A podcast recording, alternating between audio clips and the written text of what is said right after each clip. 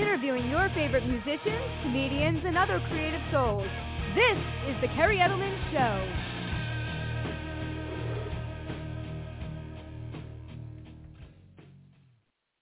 Welcome to the Kerri Edelman Show. I am so excited today as we have the amazingly talented illustrator and cartoonist Richard Sparks coming on momentarily. So before I bring him on, I always like to just do a brief introduction, especially if people are newer to my podcast. Um, he's going to be accompanying some of the amazing artists and creative individuals that I've had the opportunity to interview over the years, including the award-winning cartoonist and illustrator um, Bob Eckstein of The New Yorker, Mad Magazine illustrator Ed Steckley, illustrator and writer David DeGrand of The Simpsons, SpongeBob Comics, and Garfield, um, comedian and head writer for Seinfeld, Peter Mehlman. So if you are a Seinfeld fan, you have to check out that interview. He was uh, outstanding. Um, co-creator of The Daily Show and former David Letterman producer, Madeleine Smithberg, and New York Times bestselling author Jennifer Keishin Armstrong. So before I bring them on, I'd just like to also do a brief introduction to the show. I created this show several years ago because I really wanted to give people an opportunity in the entertainment and creative industries to come on and share their life story. Each of my interviews is very unique. Um, I really try to, you know, hone in on some life stories that, you know, things you're going to hear on this show that you're not going to hear elsewhere. Um, I do an extensive amount of research and I really enjoy just the process of learning about my guests. Also, I have a background um, in psychology. That's what my doctorate degree is in. But this show, just so people know, it's an entertainment show. We're not doing therapy um, or analysis or anything like that. There are times where maybe we will delve into some topics in more of an educational format, um, but that would be the extent of it. So if you're tuning in, you can go to blogtalkradio.com and create an account. Also, after the show is over, if anyone tunes in late, the podcast will be available on um, iTunes, iHeartRadio, all the major sites so people can stream or download it there for free. All right, so let's do a nice introduction for Rich, and then we'll bring him on. So Rich Sparks is a cartoonist and illustrator living in Chicago. His work has appeared in some phenomenal uh, mediums out there, including the New Yorker, Air Mail Weekly, Weekly Humorist, The American Bystander, Barron's, Wall Street Journal, SpongeBob Comics, and uh, that's just to name a few. The list goes on and on. He also released a best-selling book of humorous drawings called Love and Other Weird Things. And um, definitely check that out. I mean, it's going to in- incorporate all these amazing one-panel drawings that he does. And maybe there's additional stuff in it. I'm just familiar with a lot of the one panels he does and that's available on Amazon and Barnes and Noble.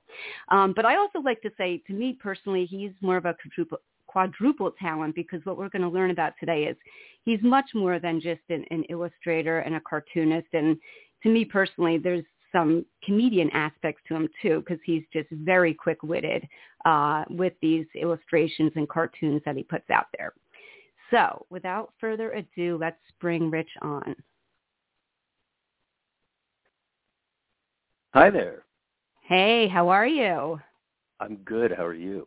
Good. Thank you so much for joining me. I am so excited to have you on today, Rich. And um, just to give you a little before we start, I mean, and we'll delve into this as we talk, but yeah, when I came across your stuff, you know, a couple of months ago on on Facebook, that's how I learned about you. Probably through some of the cartoonists that I'm friends with and that, that I've had the honor of interviewing, right away your stuff just struck me. I was just every day coming home from work and saying, I got to see what he did today.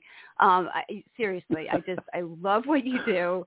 It is a little risque and dark at times, but I think your sense of humor and just how you just, just hone in, it's almost Seinfeldian in a way. You pick these little like, minutia types of things, but but the punch that you give with a couple of words is just again, people have got to check your stuff out. So welcome to the show. well, th- well, thank you very much. I, I got to say, I was a little disappointed that that you said this you, that you aren't going to be performing therapy on me, uh, but that's all right. That's all right. Well, again, we will we will talk. I think what I think I want you to still incorporate, especially if you're, you know, if your drawings when you started out. We'll talk a little bit about, you know, I've had artists say it was therapeutic for me, and again, I like your sense of humor. We can delve into stuff. I just want to be very, you know, I take my career very seriously, and I want to be professional. I'm not a Dr. Phil. Um, I'm not doing anything like that. So, anyway, so yeah. But yeah, thanks for joining. So tell us, um, sure. just to start out, I always like to kind of do timeline stuff. Um, but we'll bounce around, and and you could take that word if you want. Again, I'm not as quick as you are, but I thought that was a funny word, bounce around, and you can maybe incorporate that into some type of a, a one-panel cartoon. Um, okay. anyway, I always like to kind of start really from the beginning because really get a sense of you know who you were as a kid growing up as we start to delve into your life story. So tell us a little bit about growing up in White Ohio, and yeah, just you know, what were you like as you know, little kid? We're reflecting back five, six, you know, really little when you were young. Oh well, yeah. You know, I was just talking with my mom the other day, and she said, and I told her I was going to be doing this show, and she said, "Well, you know, you never didn't have a pencil in your hand." I thought, well, is that? I guess that's true. I guess that's true. I feel like I have no memory of life without doodling. And she okay. said, "Oh, you always all your all your school news, all your school papers, you brought them home, and the margins were always just filled with cartoons. That's all you ever did." So there you go. I was that kind okay. of kid. Okay, so and, yeah, so um, really little. You were doing it already. Yeah, yeah. In fact, I even Um, remember um my first kids book. I was, you know, like you get those little um those note cards, and I remember in my mind I was thinking, what I want to do is I want to make an object that also happens to be a book. So I drew a bunch of quick pictures and created a little family of circles, and then I Mhm. stapled it together. And and it was it was like all over and done with, you know, in like five minutes. And I Right. thought, yes, look what I have. I have this object now, and I made it. And awesome. when I got when I made my book recently, I uh, I was I thought, oh, finally, finally it happened. That's great. That's great. And we're going to definitely delve into that book because I know that, you know, it, it looks similar to how I found you online. It looks like the people who you, you know, did the publishing with also had come across you too. So we'll definitely delve into that a little later in the interview. Um, so, okay. As, and again, as growing up, like, again, just let's incorporate, you know, what types of toys or games did you gravitate towards as a kid? You know, tell us a little bit about any specific TV shows or Sunday funnies, you know, just to kind of maybe pull in from there how you got involved sure. in this, you know, sense of humor that you have. Was this something, again, at an early age that you were gravitating towards certain things? Boy, uh, let's see. Um, well, let's see. Let's see. When I, I, I'm, I'm not even sure what to say. You know, one aspect of how I was a kid was that I loved playing army, and Okay. um, and I, I don't consider myself terribly violent or anything now or bloodthirsty. Right. But when I was a kid, I could not get enough of it. I just I loved playing with with you know machine guns and uh, all the all the people on the street, all the kids. We would all play army and you know split up into into different different troops and um yeah, that was a that was a, a big thing. But um I was a big comic book fan and Mhm. so I, I you know I loved Spider-Man and the Avengers. I was always sort of avowedly Marvel as opposed Okay. to DC. Um, but uh, there, there was some there was some good DC stuff. I mean, you got the classics there. Um, uh, a big Peanuts fan. I loved Peanuts Nice. and and uh, let's see, The Far Side. I think that's kind of obvious in what I do. you Sure. know, What about there's- what about something like um I remember uh Family Circus? Oh, Family Circus. Yeah, I, Yeah, It was that was it- always It cute. was too. Yeah, it was cute. It was not. It was not my thing. There was Not something, your thing, no, know, there was okay. something that I was looking for, and I don't know what that thing was. And I think it was kind of Mhm. like a um, um, uh, like a, uh, a sort of a downbeat quality to the cartoons. You know, like not not maybe not quite so family friendly. And Right, I right. always Well- bought into, you know, everyone talks about Charles Schulz and that there is this, there's this sort of like, there's sort of a dark quality to that Mhm. strip. And, and I'm, I, I kind of, I kind of enjoyed that. You know, it was like there was a constant tension because, you know, it's just a, some cartoon drawings, but, you know, something, something deeper is going on there. And I'm not suggesting there's anything deep in what I do, but Well, no. I think I mean I don't know if and, and again maybe later if you want to bring this in, it, you know, is there potentially this is a little psychological, you know, something subconscious or maybe even unconscious about some of the the drawings you draw, and um, you know what I mean. I don't know. Yeah. yeah, I, I I don't know either. Okay. I do. Um, you know, I like to, as you as you know, I like to be a little, uh, a little. Uh, I, I like to put a lot of nudity in my drawings, and Right. um, I just sort of feel like there's a, a part of me that will always be eleven. Right. and that's and that's what I and that's I think what I love about the drawings too. Not just that you know topic that you just said, but just right. There is this very youthful quality of humor, even though it's a, it's in a very adult type of drawing that you're doing. You know what I mean? You got to be you know mature enough to understand a lot of the times just the you know the humor, the you know the bits that you're doing, how you're you know what I mean, what you're trying to get across. So um yeah. And where do you think that comes from? Like, is there anything were you, you know, a kid that was, you know, just found that stuff funny? You know what I mean?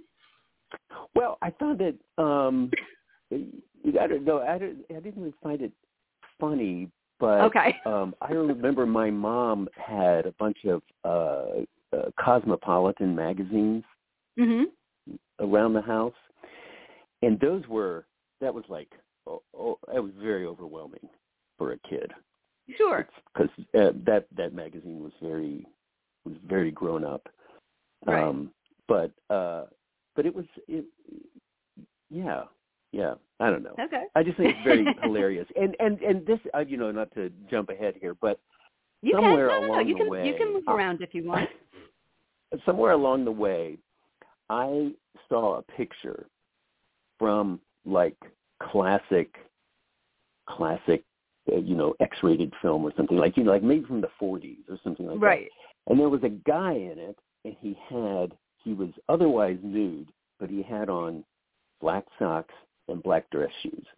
And and I always put those on my naked guys because I just think that's the most hilarious thing in the world. Right. right. Oh, that's great. That's great. So right. So and and we'll pull that in later too. How you, you clearly there's probably visual images, things that you see that you're like, oh, that's that's kind of funny. Let me incorporate that into one of my drawings. So that's that's cool that you just kind of pulled that from right from that long ago. Yeah. Um, in terms of drawing, did you take, you know, as a little kid, were you in, enrolled in any art classes? I mean, was this something that just came naturally to you?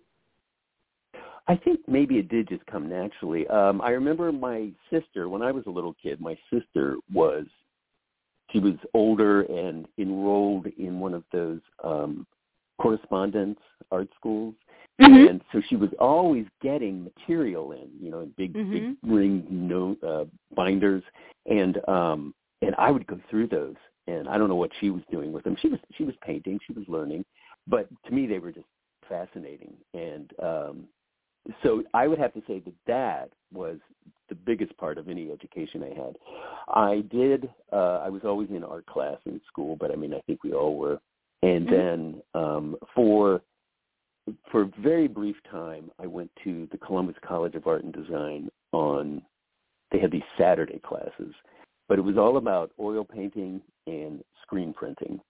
Neither of which I do. So Right. I don't know if I learned too much of that. That's cool. And how old were you when you were doing that stuff, when you were going to the Saturday classes? Oh, I actually I was at that time I was still in high school Okay. because okay. it so was uh it was a Saturday thing. So Gotcha. Yeah. Gotcha. Do you like, I most, mean, that's what they had. okay. in terms of Okay. I mean, that's, I mean, again, exceptional talent. And did, was it something you really had to work at? I mean, you know, was it something you had to do over and over again to produce what you were going for? I'm sure now it's a lot more natural because you just put out a tremendous amount of content. Um, along those lines, I will have to say that for my own uh, my own tastes, my own barometer of what's good, I have only started to like what I do in the last few years. okay. I've I've I've, I've always found everything's like eh, everything was kind of disappointing. Which which doesn't mean that I'm disappointed enough to not present it to the public, but Right. I just like uh, whatever sort of internal standard I have, I hadn't reached. But I but but I will say in the last few years that I'm I'm starting to feel a lot happier with my No, that's great. output. That's great.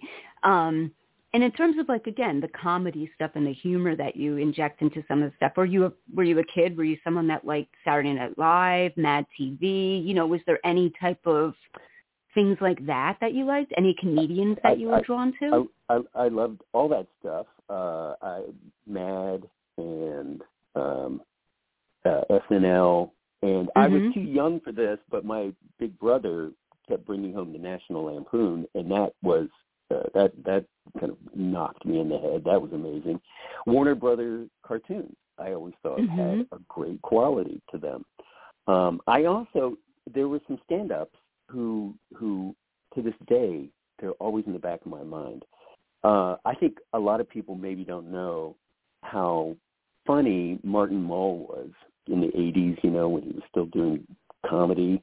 Was Okay, and I'm not, and I'll have to check him out. I'm not familiar with, and again, I love comedy, but I'm not like entrenched in it, you know, where I would. But Oh, okay. yeah, I'll have to go ahead. Well, well, most people most people know him as an actor, and Okay. um, but he was he was awfully, uh, and uh, and he's he's an excellent painter too, as it turns out.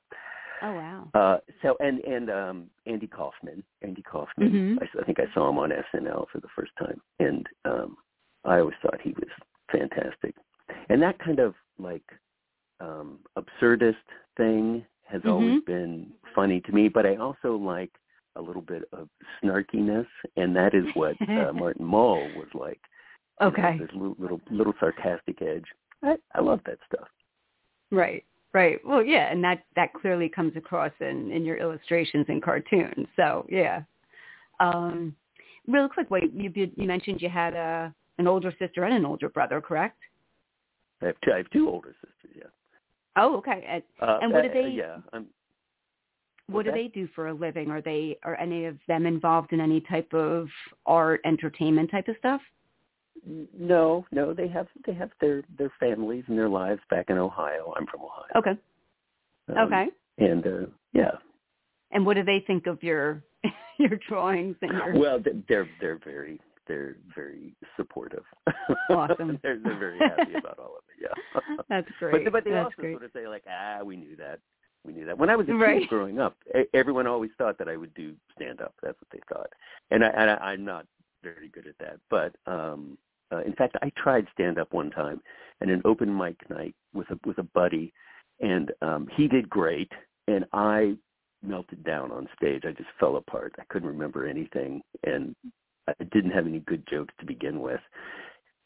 Um, and that kind of that that that Right, but that but you hear, the deal for me. again, It's like, no, I can't do that. Oh, but but but again, but I mean, Rich, you hear a lot of times a lot of these comedians that started out were bombing, and but they just kept at it. Right.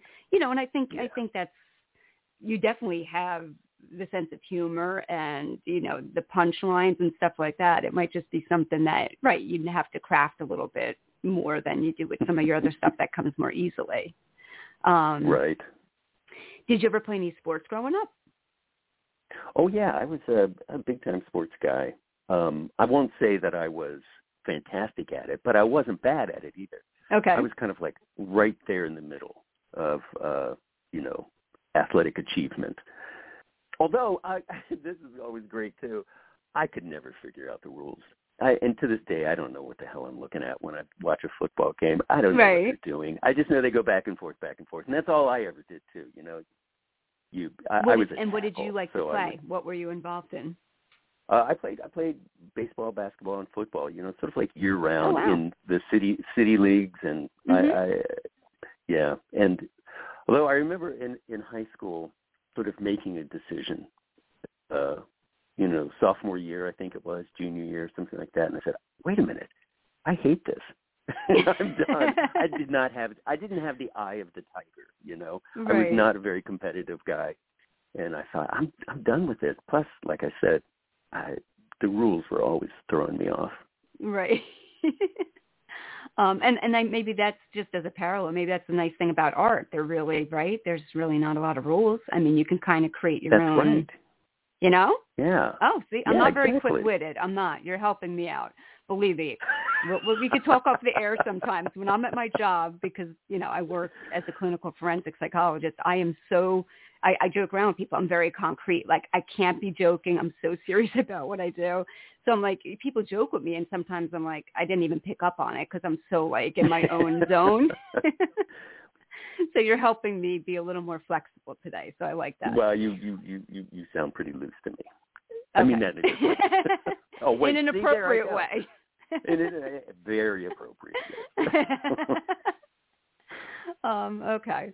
So let's go you know, talk a little bit about school in terms of again, we know that you're more of in a creative field, so to speak, and we'll get involved in talking about what you do for work too. But you know, was school something you liked as a kid? I mean, were you a student in terms of someone who enjoyed arithmetic and English and that stuff, or were there certain subjects that you would say, ah, I struggled with? Tell us a little bit about that and how you know Uh, socializing with kids were. Were were you someone who was social? Um, yeah, I, I I think that I was social.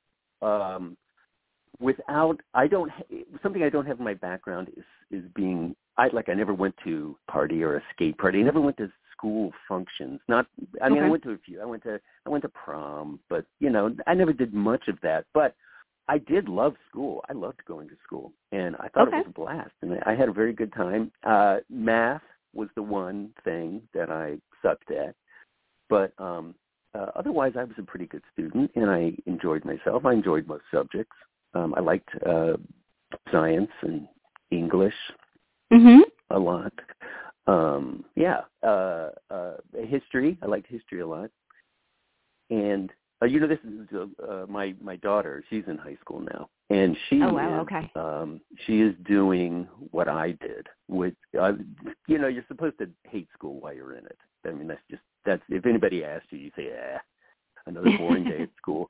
But she's kind of excelling in a certain way, Aw. and I keep I keep telling her, I said, "You're good at school. You're good at going to school." And so, Right. so it's you know, if you don't know what you want to do with your life yet, it's no big deal. Don't sweat it Right. because you That's know you've got this one part down, and and it's entirely possible that being good at school is something that can help you later in life. I don't know which Mhm. way, but No, definitely. I agree with you. I mean, I was, I would think I was an eternal student. I mean, between bachelor's, master's, doctorate, and then internships. I mean, I, I don't, I mean, I knew what I liked, but I don't think I knew exactly what I wanted to do. And that was a way to kind of just, you know what I mean, keep things moving. right. um, does she have any interest in any arts? Is she interested in drawing or any type of creative areas?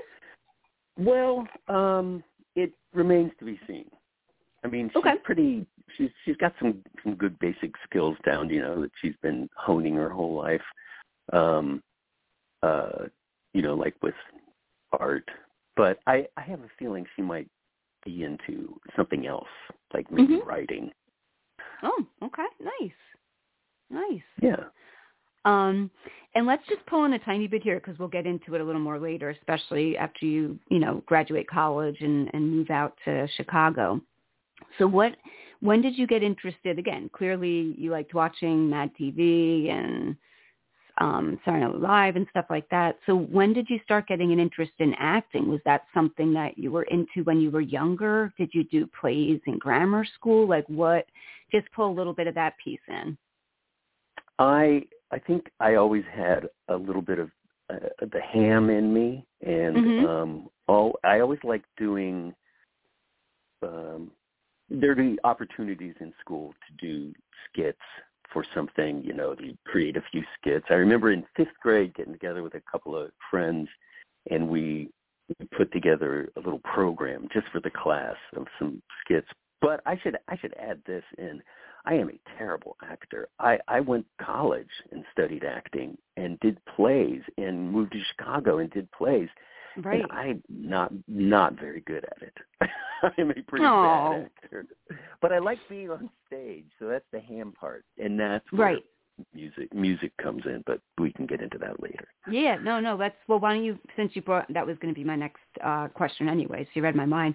But yeah, so pull that in a little bit. Was that something, you know, again, as a kid where you listening to music around your house? Was your, you know, were your parents playing music? Were you involved with any instruments that you started learning at an early age? So yeah, pull that some of that stuff in. And what were some of your influences when you were really little? Well, when I was really little, my my I am I come from a hillbilly family, and so we listened Okay. to a lot of Hank Williams was in the house a lot, and so that's that's a very good foundation to have right there. And um I never picked up a, an instrument though. I mean, I I tried. I remember trying trumpet, and uh, I did get a guitar when I was young, but I never learned to play it Mm-hmm. and so uh, but i was always very interested in music and um uh later on it it wasn't until i after i moved to chicago um we have a, a venerable old institution here the old town school of folk music and i it was down the street from my apartment and uh i thought well i've got this guitar uh you know the guitar that i had back in ohio uh, Mhm. maybe I can learn how to play it finally. And so I, re- I remember I went and took classes, and after the very first class, I learned G, C, and D chords, and I went home and wrote my first song. And I thought, Awesome. that's it. This way. And so, and then it just kept growing from there. And how old were you when when that happened? About I was you know, in my twenties. And Oh, okay. I Okay. I Nice. just uh, yeah. So I you know, I got a late start on this stuff, and That's then okay. I um it it it kept snowballing, and eventually I met a, a a guy, a friend of mine, Eddie, who um was also well his girl girlfriend was taking classes at the old town school. And what they would do at the old town school is they would give you this binder of songs to learn. And so he Mhm. she wasn't really into what it it but she, he picked up her guitar and started playing those songs. And by the time we met we were both at kind of the same level of achievement both just starting to write our own songs. And uh it eventually evolved into a band that we had uh called Love Kit that was kind of kind of big in Chicago um in like the late 90s. yeah, I read that. I read that. Yeah, tell us a little bit about that band. That was great. It was so much fun. It was uh sort of uh you know a pop band, power pop, I guess you call Mhm. it.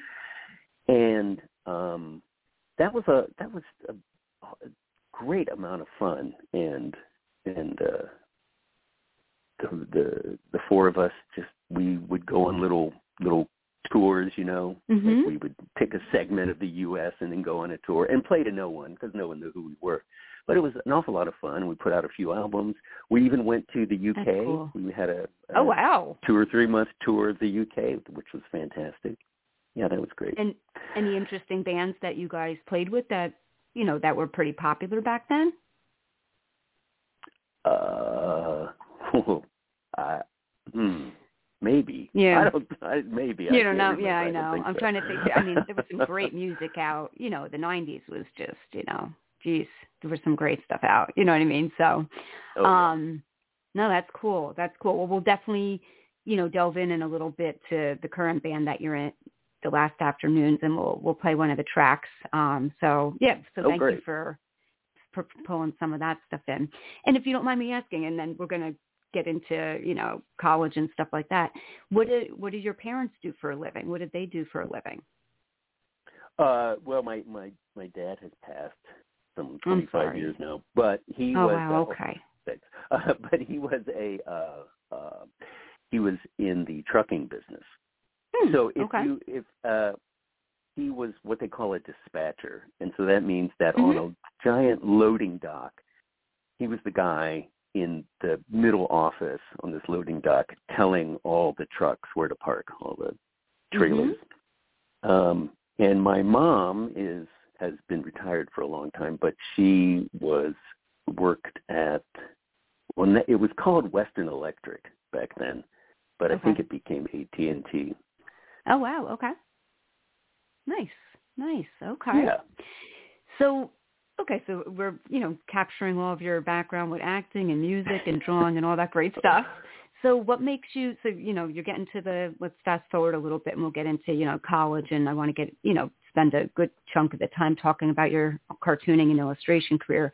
Um, what made you decide to go to Ohio University, University of Ohio, and, and what other schools did you apply to um, before you made the choice uh, no, to go it was there? it was Ohio State. Um, Oh, or I'm as sorry, they- Ohio as State. It, as Okay. it known, it, it's now called the Ohio State, which Okay. I don't think it was called that. Sorry like that's that. their official name. okay. um, and I don't know how they came up with that, but um, uh, I wasn't even going to go to college. After high school, I got together with my buddy Tom, and we drove a van around the country. And I think it was it was our gap year to try to figure out what the hell to do with our lives. And when I came back from that, um, someone told me hey, you used to do acting. You used to do acting in high school. How about if you? Uh, I see that there's an ad for a community theater that's auditioning for something, and so I went and I did that, and I thought, oh, that was pretty fun. And so Mhm. that fall, after I came back, I uh, I just went to Ohio State. It was you know it was close by, Mhm. um, and so yeah, so that's what I did. I went there for a few years. and and majored in was it acting or theater? Theater, yeah. hmm Okay. Okay. Any minors in anything like art or anything like that? English. Okay. Nice. Okay. And when you were when you were going to um the Ohio State, did you take a lot of did you take any courses in drawing while you were there? Like any like, you know, electives or things like that? I took, you know what? I took pottery, Mm, okay. which I which I really enjoyed. Cool. it was very. Well, maybe you maybe you can somehow take some of those one panels you do and put them into some type of pottery stuff to sell. That'd be funny. Yeah, yeah. You never know. um, okay, so you know, while you're in college and stuff, you know, clearly what I read about you was you were really interested in in eventually performing with the Second City, right? So That's right. when you graduate and then tell us a little bit about some of these friends you were with and and you guys decide to to move out to Chicago and yeah about that transition and what were you guys were focusing on Yeah, I went. Let's see. I thought that I that I wanted to do um the in Second City. I wanted to do some improv, and I took classes there. And once again, it was just shown I'm no good at this. And Aw. but I, I moved out here with my with my friends uh Steve and Joel. We had we all went to Ohio State and we said let's all move out here. And Mhm. uh they start they they're they're both good actors, so they you know, they flowered, they blossomed here. And uh and I decided I'm going to give up acting. After I did a few plays, I'm going to give up acting and I am going to focus on art. And I remember that I knocked together a bunch of sketches and threw them in an envelope and made an appointment with the art director at the Chicago Tribune. Um, Okay. Her name her name is Mare Early, and and we're still you know uh, friends on Facebook. And awesome uh, she gave me a job, uh, some you know freelance illustration gigs instantly. It was great, and I thought I made the best choice of my life. wow no that's awesome and acting. Uh, and you're about what in your 20s now I'd say right. Uh huh. yeah okay so how long did you work with um the Chicago Tribune Um, I did that for a few years. You know, I would often illustrate, uh, um, do illustrations for columns or for articles, mhm and um, uh, yeah, yeah, that was a, that was a lot of fun. And then I branched out from there into trade journals, like uh, you know, plumbing magazines, and Okay. I, I can't even. I just I did so many of those. That was that was terrific work. And how did you break out into doing some of that stuff? And were you still working with the Chicago Tribune when you were on the, were you doing that on the side? Right. Yeah. I was. Okay. Um, yeah. Uh, yeah. How did I? I I don't even remember how I even Okay. found these things, but I mean, like maybe I just go to news newsstands and say, and you know, you look at the masthead and find the Mhm. art director, and you you call them. And, Yeah, yeah and, and again, thinking back then, I mean, that was probably a very different time. It wasn't like the internet was really booming and around, right? I mean, that was Right. when there was lots of print stuff. Yeah, yeah. Oh, yeah. Things were great. Um, it, everybody wanted illustration. They wanted hand done stuff. Wow. Later on, computer graphics came in and kind of killed it for me for a little bit. But that is why I went into music. Uh, I mean, because I, I because illustration had ultimately proved to be very frustrating, and and I didn't, and I felt very out of step with my hand. It seemed like it just wasn't the trendy thing to do in the 90s, and so I uh, I thought I'm going to give music music a shot, and it worked out pretty well. So you just, yeah, this is interesting. So like, you, you know, a theme seems to be like you just kind of said, I'm going to quit this right now. I'm going to go in this direction, take this different road, so to speak. And similar to how you did with the acting, right? Then one day you were kind of like really frustrated and said, okay. So how did you do that though? How did you shift into music to make that into, you know, a pretty successful opportunity for you? Because again, that can be challenging too. Yeah, yeah. Um, let's see. Well, so that guy I mentioned, Eddie, and I, we started. Um, uh, let's see. Well, we started. Uh, he had a, a four-track tape recorder. Mhm. You know, it's like a little home studio, Mm-hmm. and Yep. we started making. Um, we started making songs that way, and before we knew it, uh, we thought we we should we should turn this into a band and we found some people and some of them knew what they were doing some of them didn't uh, Mm-hmm. uh, but everyone was willing to learn you know it was, it was one of those kind of deals where uh, it was like it's very it kind of a punk way of thinking which is Right. like oh, i don't i don't know how to play this but i'll pick it up and i'll start hitting on it anyway and um I still remember our very first show. It was like uh, like a a charity show for a theater or something like that. Um and uh and it was very frightening and also it was like exhilarating. Mm-hmm. I thought this is what this is what has been missing in my life.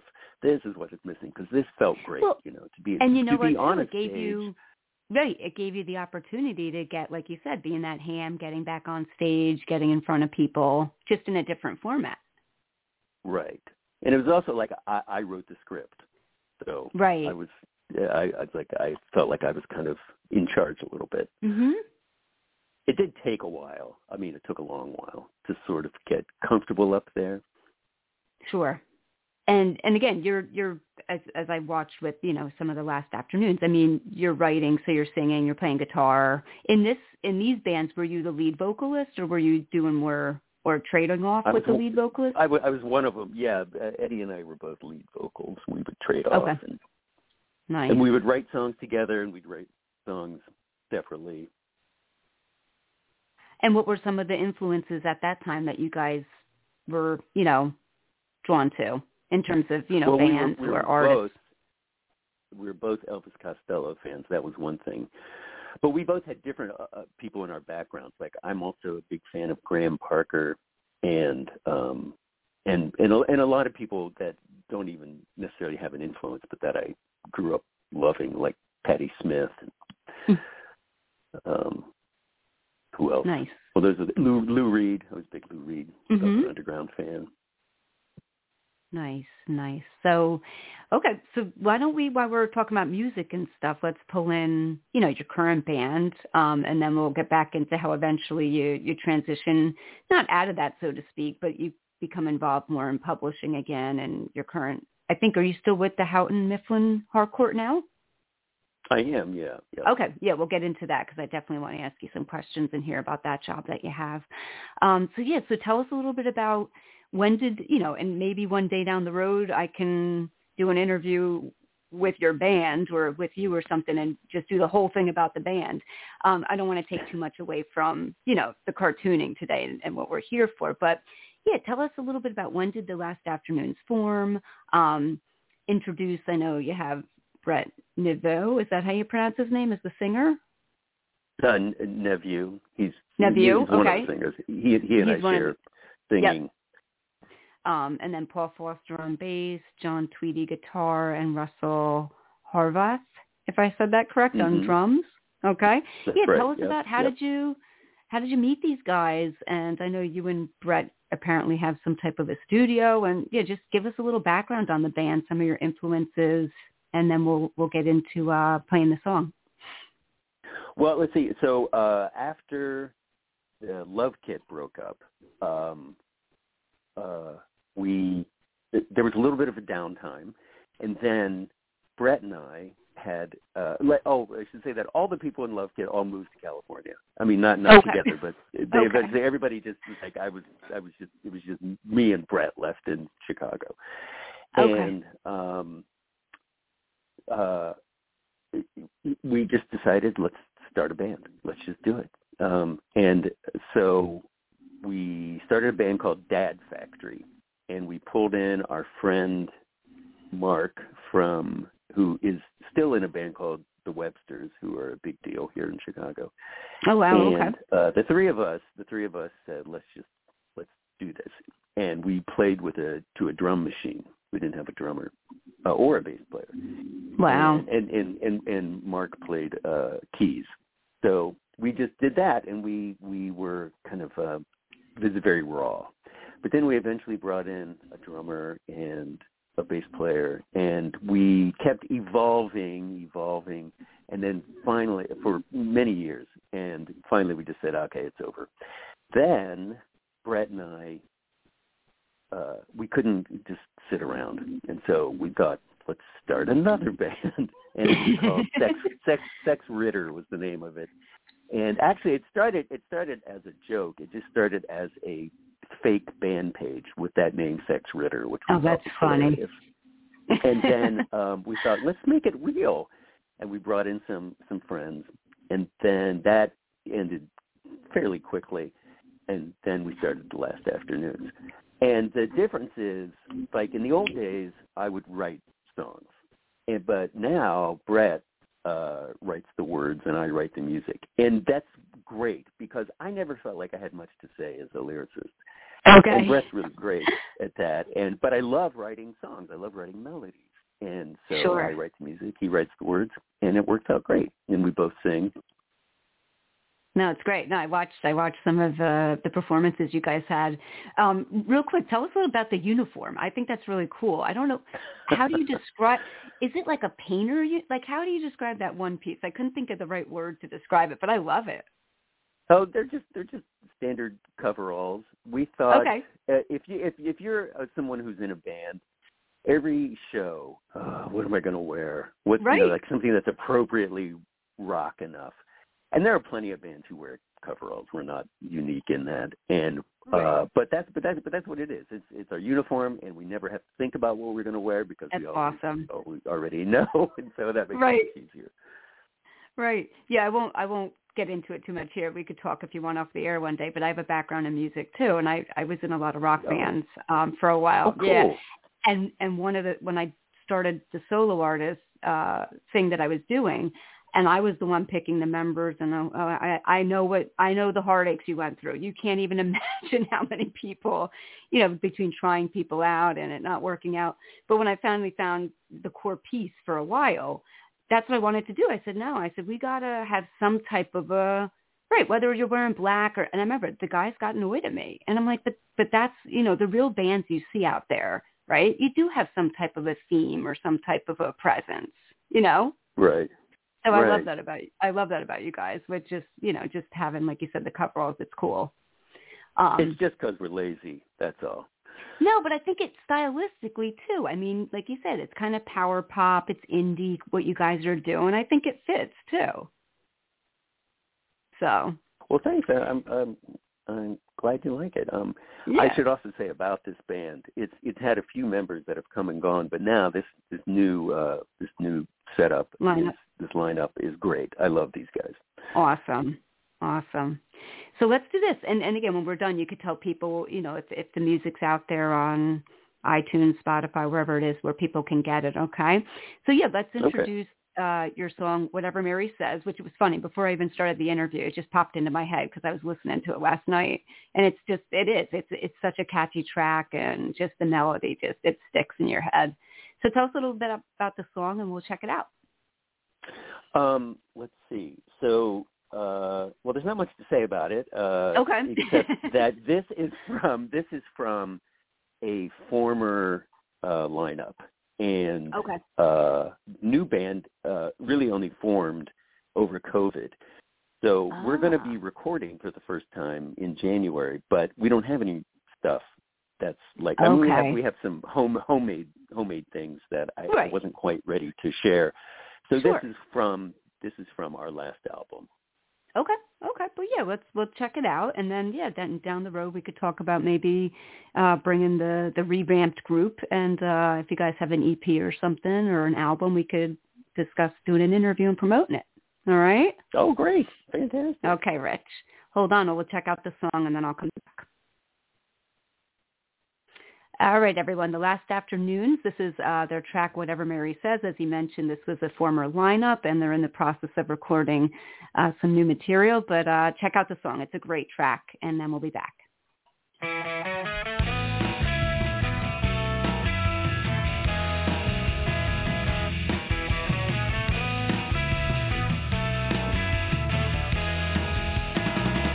Whatever Mary said, she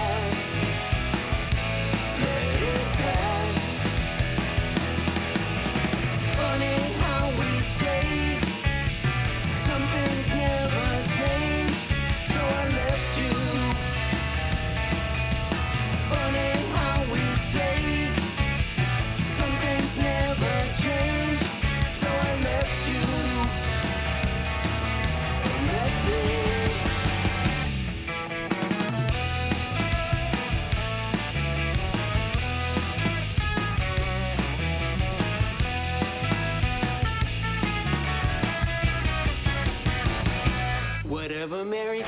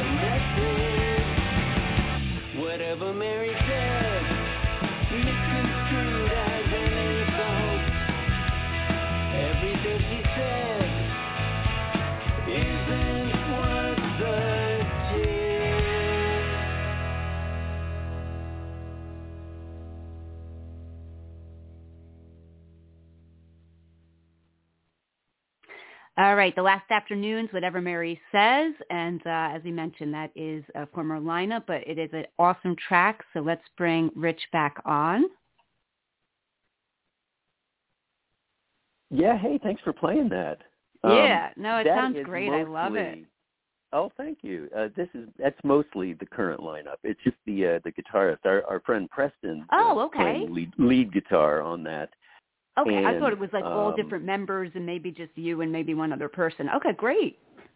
And um, uh, he uh, he was he's in that band that I mentioned, the Websters, and that's his first priority. So we kind of knew that he was just he was just kind of with us briefly. And uh, but now we have John Tweedy on guitar, and he's fantastic. And Awesome. um, he has a he has sort of a different different take on things. And uh, yeah, so yeah, there you go. No, you definitely know how to write a song. I mean, you got that nice three minute. You know what I mean? That's the that's the key. a nice Right, yeah, single. yeah. Cool. No, great stuff. Really good. It has a little bit. I mean, I I don't know if you like the band Weezer, but I hear like that kind of little in that track a little bit.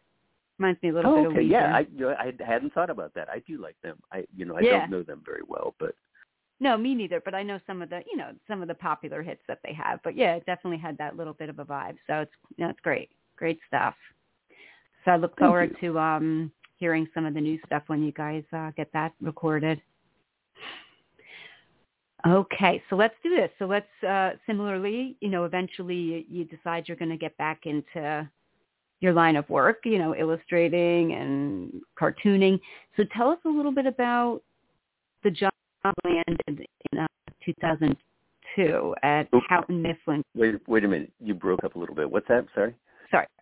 Let's talk about um, you know how you start eventually getting back into drawing and illustrating, and yeah, talk a little bit about the job that you landed in 2002 at Houghton Mifflin Court, Harcourt. Um, and and what what is that company about? You know, tell us a little bit about the company and your position there as a researcher and copy editor, fact checker. Um, uh, yeah, they're a huge publisher. Mm-hmm. I mean, my God, they published Moby Dick, and uh, that's Oh, wow. uh, they're they have an office in Evanston, Illinois, and I was very happy to um, uh, find out that they needed they were looking for uh, fact checkers, and uh, I had never done that before, but they were willing to train me, and so I've been there for a while, and um, Yeah. it's it's it's great. I I love it. It's a great company to work for. Um, they've got and what's like a fact good checker? good I'm values. assuming I'm, I'm that? sorry. No, real quick. Sorry to interrupt. What's describe a little bit the fact checker, what that entails and stuff as you're talking about the position. Well, I just make sure I I kind of run the fact checking department. Um, I make sure that our content, you know, we do we do. Mhm. I'm on, on we're on the educational side. I'm not on the trade side. In fact, Okay. we recently sold off the trade side. So we really are just a, a, an education company now. And um, I just make sure that our textbooks have um, accurate information. Recently, Mhm. somebody did a poll of teachers, and they said that the one thing that would make them not want to use uh, any publisher's work is is if the uh, if the facts are wrong. And so Mm-hmm. I'm very I'm very happy to uh, to do that, and I've you know I've kind of refined my technique over the years. There's uh, there are a lot of ways to go about it, but um, you know I think I've I think I've figured out how to do it. Nice, And, nice. um, Well, you've been there so for yeah. a while. yeah, and and I think of it as uh, it's it's it's a I'm very proud to do it. You know, I it, I Mhm. think it's important important to do. And then the Yeah, I mean, editing aspect is a little. It, it, I'm a little newer to that, and we have we have many pros there who I, you know, defer to because they know how to do this stuff very well. But that's another aspect too, is you don't want to come across a bunch of typos or stupid stuff. sure, sure. Yeah. Um no, that's great. I mean, that's just and it, it it seems like it gives you too the freedom to be able to, you know, be working then on the side and doing all the other stuff that you do with the music and your cartooning. Right. Yeah. Yeah. I have weekends off. So yeah. Weekends and evenings, right? Or do you work late Yeah. into the night at all? No, no. Yeah, I have evenings too. Yeah, you're right. Nice, nice. So tell us a little bit about what inspired you eventually to start drawing again um, and t- talk a little bit about eventually, you know, I think it's around 2016, maybe it was sooner, but, you know, eventually this is at the time that you decide to submit something to the New Yorker if it was around that time frame and, and what was it that you, you first had published? Well, uh, what got me back into it was Brett again and my wife both said, "Oh, you got to get on this thing, Facebook." And I thought, "Nah, nah, that sounds stupid." and eventually I did do it, and and it languished. My account languished for a long time. But then, as I was poking around on it, I realized that, and this is like you know the middle of the 2000s, that Mhm. all of my cartooning and illustration heroes were on it, and and I thought uh, these this is unbelievable. You know, like I could send them friend requests. I can I can hang Right. out with these with these heroes of mine and and that is sort of what I did. And so then I realized, okay, I'm developing a little bit of an audience here, so I'm gonna just start showing off. It's still, it's you know, it's the ham again coming out, Mhm. and um, I started doing that more and more. And with each year, as I would look back on what I had done, I thought, oh, God, I hate that, but I've gotten a little bit better and so and I would just keep doing that and you know so then around 2016 even though maybe I hadn't quite achieved the the the style that I wanted yet try now because now you can you can email your cartoons to Mhm. Magazine to New York or whatever. And let's see what happened? Um okay I have I saw that a friend of mine on Facebook, one of her friends was a New Yorker cartoonist, uh, and there there are two local uh, guys, Ken Krimstein and Pat Byrnes, that Yep. um, uh, that I contacted, and they were so generous with giving me. They said, "Oh, this is how you do it. Oh, you got to do it this way." Um, these That's are these are the awesome. email addresses of people, and this is this is who you want to contact. So I sent in my first batch, and I, I don't I haven't really said this out loud too much, but I sold something in my very first batch to the New Yorker, which is unheard of, mind you. Congrats. It has it thank you, but it has it has trailed off precipitously since then. But it was it, but that first thing I thought, oh, I'm on my way. And, right. uh, and what and what was I- it? What what was it that you for? Do you remember the cartoon you first sold, oh God, or at least the see. Oh, content? I do, I do, and it got it got published uh, like four months later.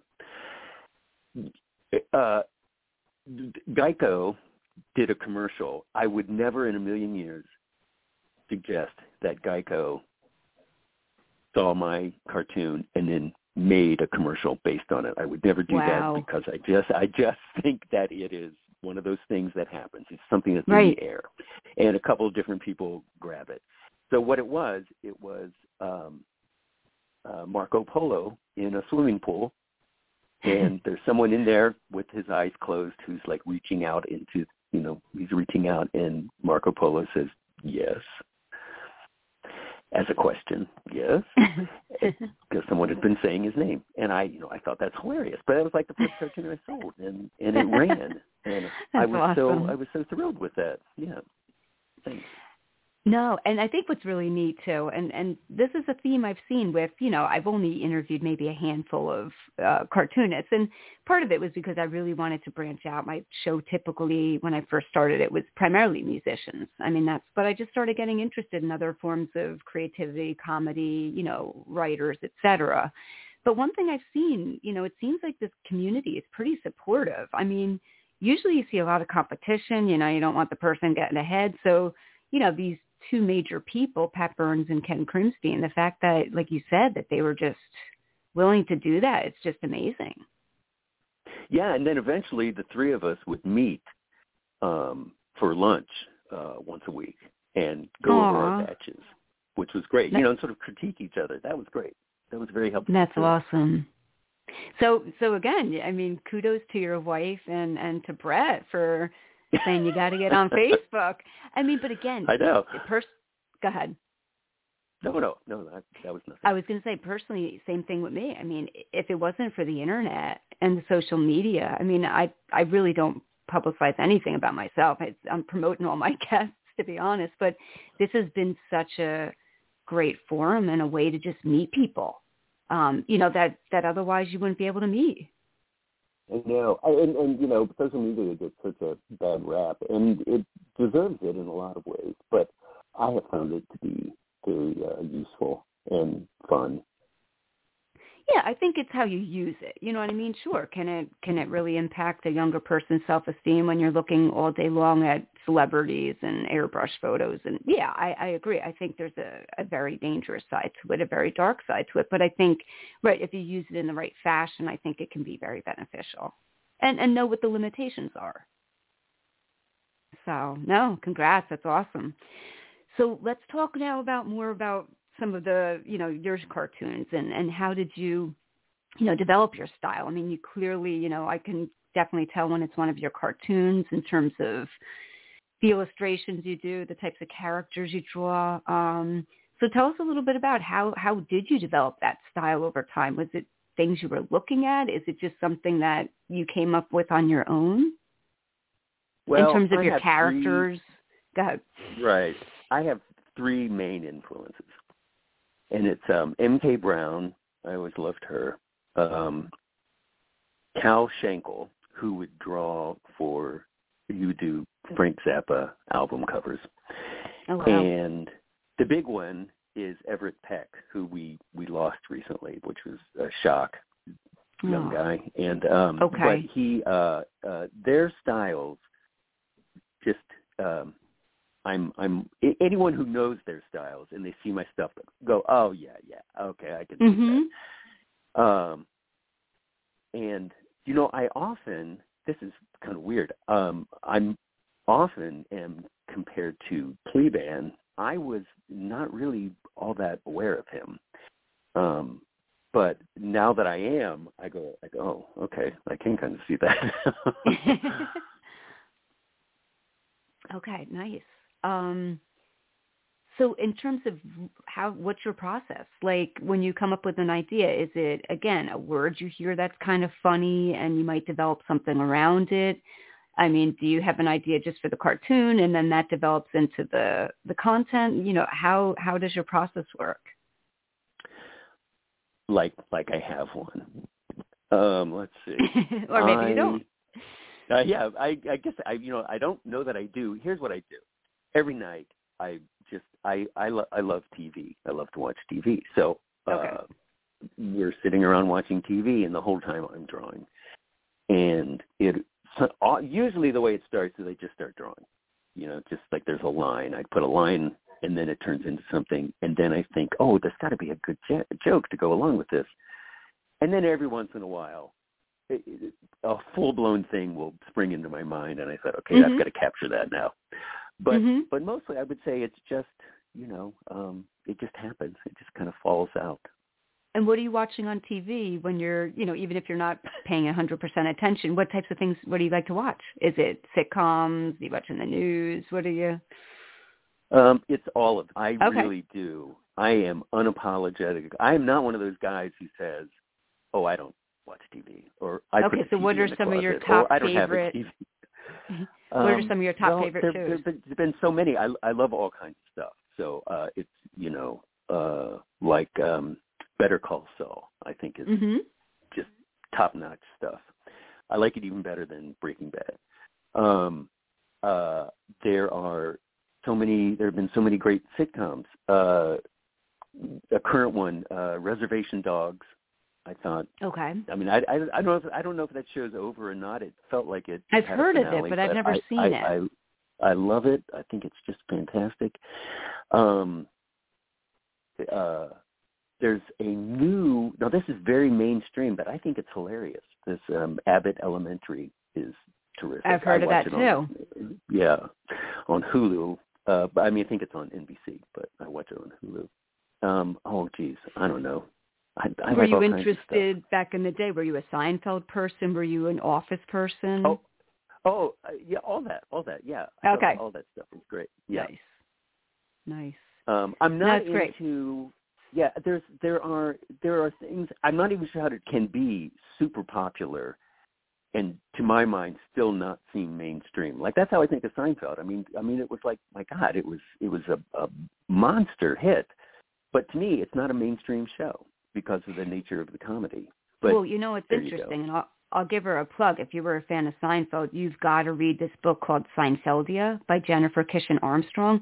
It's it's amazing, Rich. It's based on the history. It, it talks from day one about Larry David and Jerry, how they met. And I mean, literally, it was not supposed to become anything. If anything, people were like, this is terrible. I mean, it would, it was never supposed, no, you've got to, it's such a quick read. You'll, you'll blow through it. It's such a great book. oh, book. okay.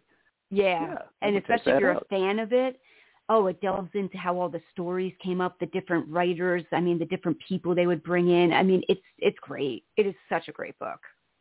Oh, cool. I will check that out. Yeah, absolutely. Um okay. So how long does it take you to, you know, like you said, if you're sitting down sketching, I mean, is it something pretty quick within 20 minutes, a half hour you can produce this, you know, one panel type of cartoon, so to speak, or is it something you sometimes have to mull over a little bit? It is super fast. It, Okay. It, I uh, that that's one thing I can say. You know, I I draw very fast. However, I also am going to break my budget with whiteout because I also use whiteout a lot.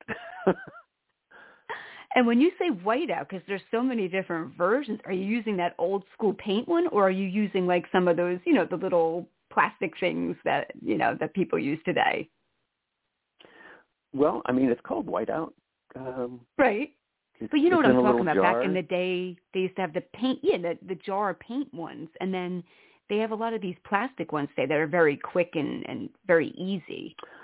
Um, I gee, I I, I don't know what to say. Oh, Uh, Okay. I mean, I think maybe that's what I'm using. It's a it's a little jar. I I'm I'm shaking a jar of it right now. yeah. No, you're Um, using the old uh, school ones then, and oh, I'm not. okay, yeah, believe that's me, I'm not up to date on this stuff, but yeah. Okay. yeah, I don't know about any new technology. I just use that stuff. Okay, so you use oh right because that's the typical word whiteout. But I'm saying there's so many different versions now that they're in these different contraptions, so to speak, where you can just like if I make a Oh, oh, mistake. Yeah, I'm sorry, I was that tape type of stuff. Okay, so no, you're using the actual the yeah the the standard one. Gotcha. Stuff that gotcha. Mike, Mike Nesmith's mother created. Had you ever oh heard that? wow. Yeah, she's she's the one who invented correction fluid. Okay. Wow. Interesting. Um, so just getting into, I guess, a little bit about, like you said, some of these some of these cartoons and stuff. Do you feel like there's any like subconscious symbolism or something about yourself that is interjected at all into any of these, or Um, let's see. I I don't know.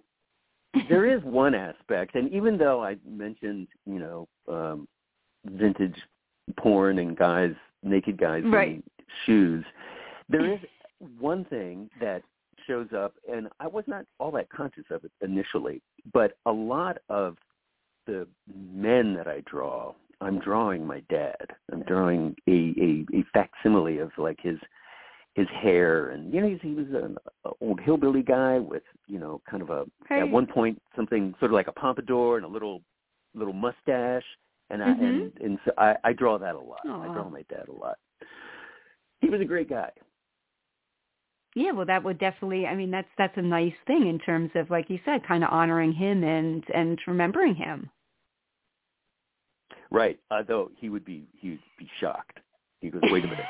I I'm I I don't Well, maybe not right honoring him in underwear those all the time. right. I didn't mean like that. I just meant more of the right, more of just yeah, just remembering him. And like you Yeah. said, it sounded Yeah. like he was a great person. right. Yeah. Oh my gosh, that's a funny one that you did. There's one that I remember. It's like the guy's in the car and his toupee is kind of going over the top and underneath the car. That's a funny one. Oh yeah, the comb, the comb over. over one. Yeah, the comb Yeah. over. No, that's great. Um, has anyone ever been turned off by your cartoons or offended by them? Have you ever had any situations on Facebook where you know you hear people that were they were blocked or something for a certain amount of time? Well, no, I, I I think I have. I think people have uh, uh, uh, two or three times over the years.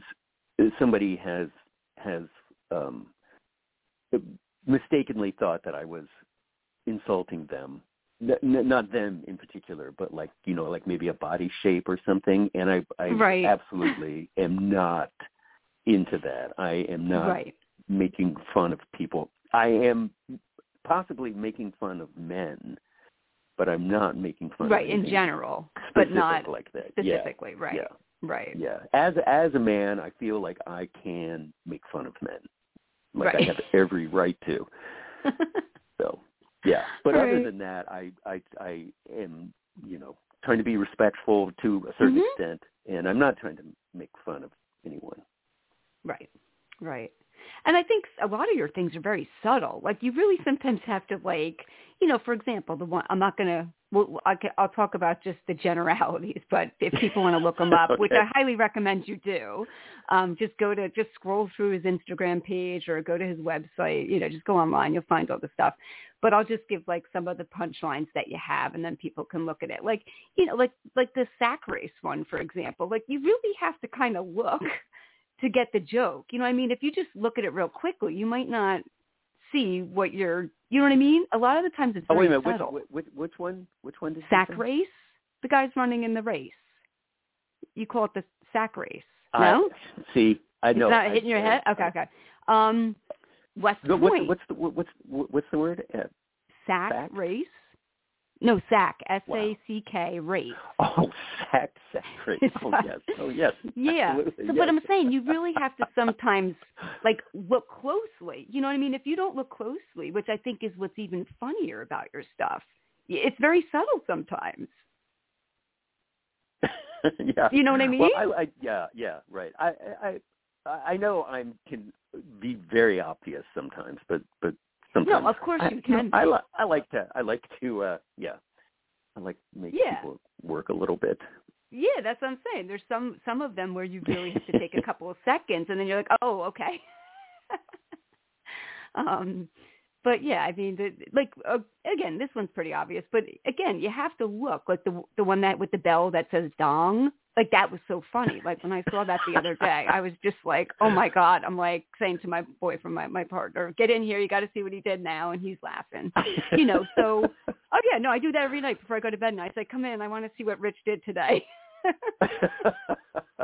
well, that, I, that's that's very gratifying to hear. I thanks. I, no, hope, I love hope it. A lot of people are doing that. I hope. Yeah. But again, you have to have that type of sense of humor. You know what I mean? Like you said, it this is not a sense of humor that's for everyone. And I, you know, I I like stuff that's out there and weird and so well let's uh tell us a little bit about Love and Other Weird Things, the book that you um that you published back in 2002. I mean, sorry, 2020. Um, that is available on Amazon and Barnes and Nobles and all other digital places. And yeah, tell us a little bit about the married couple, Craig Yoe. I don't want to botch her last name. Um, I'm assuming it was his wife that found you and said, "Hey, let's do this." Yeah, yeah, that was that was really great. Cle- Clizia is is uh, Okay. her name or first name. Um, uh, yeah, that was um, a very nice thing, and and something that you mentioned, and I know that I told you this that it was a best-selling book, and that is a complete lie. But I know, title- but I still had to say that. No, because I it, it really should be. It should that. be. Uh, I uh, know. You're right. You're darn right. Um, uh, but the title is 100% true. So Right. yeah, I did get the title right. And No, um, and I do have the I do have the parentheses on my website that says that's a lie. But uh, you know, I had Yeah, to. I- I it's such a that. great, you know, it. Your cartoons are so great. We have to give you credit. I'm just, so go ahead. you know, I live in a fantasy world where I'm a best-selling cartoonist. Like there is That's such okay. a thing. Um, so yeah, so Craig contacted me, and the the book came out right as COVID broke, which is why I am still plumping for it because I figure it didn't get it didn't get a decent release because everybody Right. shut down. right. So that's my that's what I'm telling myself, which Okay. is why I'm still talking about it after a couple of years. that's um, fine. But yeah, so that was so great. I got and you know Craig and I started talking on email, and then one day he said, "You ever think about a book?" And I thought, "Oh hell, yeah, I have thought about that since I was a little Since kid." you put know, together the five together. page one, right? Exactly. And um so he said, Well, you know, let's do it and kind of snowballed from there. It was great. What a great process. And they were the two of them were so great um to work with and they let me at one point I switched out, and this is like deep into the process, but I switched out 50 cartoons, and they said, "Uh, okay, we'll do it." I thought, "Good, thanks," because I had I had drawn some newer things, you know, over it. Right. And I wanted to um, get them in. Yeah, that was that was very nice, and it was uh, How it many was, uh, um it was how kind many of cartoons are featured in it? That's awesome. 150. Oh yeah. my gosh! Wow. I know. That's and great. um and I got to choose that page length and they thought, okay, that sounds about right. But afterwards, I had so many left over. I thought, why didn't I say 300 or 5,000 Well, or something? No, no, that gives you the opportunity to do another book. No, you gotta hello, you gotta brand it. And Yeah. something I need, I feel like I want to say is that I never intended to be uh, uh, like a gag panel cartoonist. It just sort of happened. But I always was doing illustration in the past. So let Mhm. me just say this now to any art directors out there who are listening. Please contact me because I would love to do that. I would love to draw for your magazine or your newspaper. Because now I don't know what to do. I because I don't necessarily have a backlog of something that looks like illustration. Maybe with American Vice, Mhm. uh, Michael over there has been really great about using me for stuff. But that's just that, that's only that's not that much stuff, and and I don't know how to introduce myself to an art director Gotcha. Who who who would who would think like, well, you don't have a background in this. I say, but I do. It's just No, you, it's right. that I, I I want you to just trust me. Just l- like look at my cartoons and trust that I can turn it into a full color, reasonable thing without any you know genitalia in it. Right, right. No, absolutely. I think, and I think hopefully in this day and age, people are being a little more flexible with that. I know even for me personally, I mean, my background, yeah, they hear clinical psychologist, forensic psychologist, but that's how I do these interviews. It's from my background with interviewing, my background with doing research. It's, you know, all that stuff I feel is so transferable. And if you have the passion for it, I feel that like, for example, with your job, people are training you to do different things. You know what I mean? So I think that willingness and that openness and having the background, having the creativity, having the skill set, it, it, it can be, you know, transferred into other types of settings, mediums, so to speak. So, Yeah. Anyway. Yeah, that makes sense. yeah. So what's in what's in store for you? I mean, what's coming up for you in the future? Any any things that you're working on that even if you can't like say, hey, I can't do this yet, but I mean, any things that you are thinking about in terms of potentially I'm- another I'm book very- or Well, uh, I mean, th- those I have compiled in endless uh, pads of paper that that I'm ready to go. Somebody wants to put out Nice. another book, I'm ready. But also, Brett and I have written a and, and illustrated a um, a kids book, and so Ah. I am going to be uh, uh, attempting to shop that around. We've shown it to a few people and gotten some feedback and done some rewrites and editing, and I've redrawn some things. But uh, he wrote it, I drew it, and uh, we we both sort of cooked up this idea. And um, that's with awesome. any luck, oh, you, oh, hey, wait a minute! As long as they're on the air, maybe there's some publisher out there who wants to wants to put it out. Absolutely. Contact me. Well, Um, hey, we'll I'm, talk I'm off the sorry, air, don't mean 'cause to that's- your show this way. No, that's but that's no no no but but but Rich seriously that's why I started this show. Well, we're gonna I'm gonna send you my number off there. We're gonna talk because I actually was involved for a while doing publicity work for um and I'm still with them, but we haven't done much in a while for a really cool original um hard rock band out of Boston. Um and again, Oh, I had no background in doing that. I had interviewed these guys and I said, "Hey, I this was a couple of years ago. I reached out to them and said, "You know, I really want to get into this. I have all these skills. I love entertainment. I love music. Let me help you out." And I was able to like really get them some decent like um placements and stuff. Um so oh wow! if I can help you guys out in some way, I'll, you know, maybe we can, you know, on the side. I don't know. I love to just work oh, with sure. talented, great people, you know, just good, decent, grounded people. Um, so no, use this to plug whatever you want to plug and share it when we're done and let's get it out there. And it's such a great story you have too. I mean, people really can learn about your background and just how you got involved in all this stuff. So that's why we're here. Well, thanks so much. I do appreciate this. Absolutely. Absolutely. So no, that's cool. That's really cool. Um, yeah, so what else do you want to, you know, we can wrap things up shortly, but is there, you know, what else do you want to plug? You know, what else do you want to share that might be interesting that people might not know about you or that you haven't shared elsewhere? I'm a gardener. Oh, okay, cool.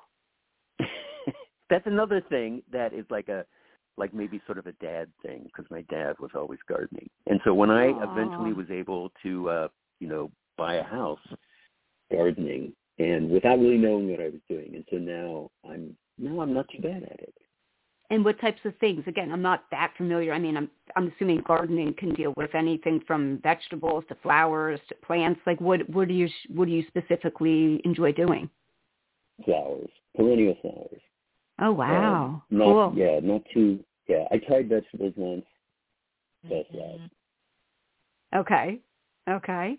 Um, and I'm I'm, yeah, I'm assuming that yeah, that could be really therapeutic too. You know, just I'm sure just kind of distracting yourself doing that. You know, being focused on that. And the again, it's a creative thing too. It's another creative medium. It is, and and it teaches you patience because I Uh-huh. can uh, construct something that in my mind, and I know that this is the effect I want to achieve, and then I have to wait two years to see if it actually all works out, Right. which is great. You know? right. I mean, it's, it's it's very humbling, you know. Yeah. Yeah, it's not as quick as the, the the gag panel that you're producing in a matter of potentially minutes. So yeah, yeah, it forces me to slow down. that's good. No, that's good. That's awesome. Very cool. Um yeah, so why don't we do this? Why don't you, you know, please plug where people can find you and follow you, you know, social media, your website, all that good stuff. Um, I would say actually Facebook is probably best only because uh, everything is on there, and I mean years and years. It's it's a deep thing. It's not so Mhm. deep on Instagram. I've only recently kind of uh, started using that, but there's a lot there too. And um, the book is available through. If you go to the Random House site, it gives you Penguin Random House. It gives you lots of options for different Nice. outlets too, and you can start, look around for deals. I think I think it's it's it's on sale on Amazon at the moment. Okay, cool. And uh, the band, you can find us on uh, Bandcamp or SoundCloud, or uh, actually all of them. You can find them on iTunes, Amazon Music. We're, we're on there, and uh, and uh, and maybe someday soon you'll be seeing our uh, our kids book in bookstores. Yeah, I'd love to see that. And can you you don't want to reveal I'm sure anything about it yet in terms of the content or what it's about. No, I'll just, I'll tell you the title. The title is uh, "Please One More Book." Are you are you joking or are you being seriously? No, that's it. That's what it's called. Oh, okay, okay, okay, cool, okay, cool, okay. Yeah, no, I respect and understand. You know, it's I'm sure it's you know it's not out yet. So, well, Rich, it's I mean been an amazing interview, absolute pleasure. I'm so happy that part of my dream came true because I wanted to interview you as soon as I saw him. I said, this guy's you know I just got to learn about this guy. so I hope that um yeah, I hope that we can keep in touch. And as I said, it would be a great opportunity to speak with you off the air. Um, so we'll definitely, you know, reach out to each other. And if I can be of any other support, let me know. Yeah, Kerri, thank you so much for this opportunity. I'm for contacting me. It's just been great. Thank you. Cool. And and feel free to spread my name around if there's any interesting people that you think that would be, you know, a good fit for my show. And I think the nice thing about the show that I do now too is, like I said, I've really branched out and the type, the style of interview I do, I could, you know, I could interview any type of person. You know what I mean? It doesn't just have to be musicians, comedians, writers. So yeah. Well, I'm gonna I'm gonna Yeah. hook you up with Brett because he's a, Yeah, I was thinking like actually, I was already- he's an you read my mind. playwright. I know. I, I I looked him up. I didn't get into details Yeah. yet, but I did. Um, we're friends on Facebook, and yeah, he does look very interesting. So he was already in the back of my mind. So we will. Okay, yeah. we'll- Yeah, he, We'll he's, connect he's me kind with of him. a big he's a big deal. wow. Yeah. No. yeah, not to me. To me, he's just some schmo. But come on. no, look, he's I, I just I just want to. He, he's he's my best pal in the world. So yeah, um, that's cool. I'm no, definitely, definitely. I will. Um, we will. We will be in touch about him too. Cool. Well, thank you so much, Rich. It was an absolute pleasure. This is what I did on my day off. I literally took a vacation day for you. Oh, you you're the best. Thank you so much. yeah, yeah. because um, I know you guys had a show tomorrow. So if you want to plug where you're going to be at. Oh um, no, the show was last Friday. Or, oh, uh, I yeah, thought you. Would, oh, oh, wait a minute. Oh no, Saturday. that's. Oh yeah, that's right. That's right. No, that's what the the dude the duo that Brett and I have called the Break, uh, and we're oh, we're I playing. didn't know that. So that's in, something else. Yeah, we're playing at a uh, at a at, a, at an art show. Oh, cool. Yeah, we're it's like we're like a folk duo. Very cool. Well, there's something else new that we just learned at the tail end of the interview. yeah, there's see, for any for anybody who checked out early. Okay, but again, um, I would greatly appreciate it if you share the the link. It's the same link, the podcast. You know, give it about ten minutes; it'll be ready to go, and then hopefully people can tune into it that couldn't listen or had to had to check out early. Yeah. All right. Well, thank you so much. Absolutely, Rich. Thank you so much too. You. you too. All right. All right. Take care and best of luck with everything. Okay. Thanks so much. Bye bye. All right, everyone. Again, Rich Sparks. Uh, please check him out. An amazing interview with him today. Really delved into a really interesting life story. Um, so as we mentioned, you can find him on Facebook, Instagram, and definitely pick up a copy of his book that is available on Amazon, Barnes and Nobles. But he said go to Random House, and that'll give you a ton of other places to look at. It's called Love and Other Weird Things, and just what a great talent this guy is. So thank you so much for tuning in. If you want to become a fan of the Kerri Edelman Show, you can follow me on Facebook. I'm also on Instagram under my name, and um, if you want to personally befriend me on Facebook too, you can reach out to me there.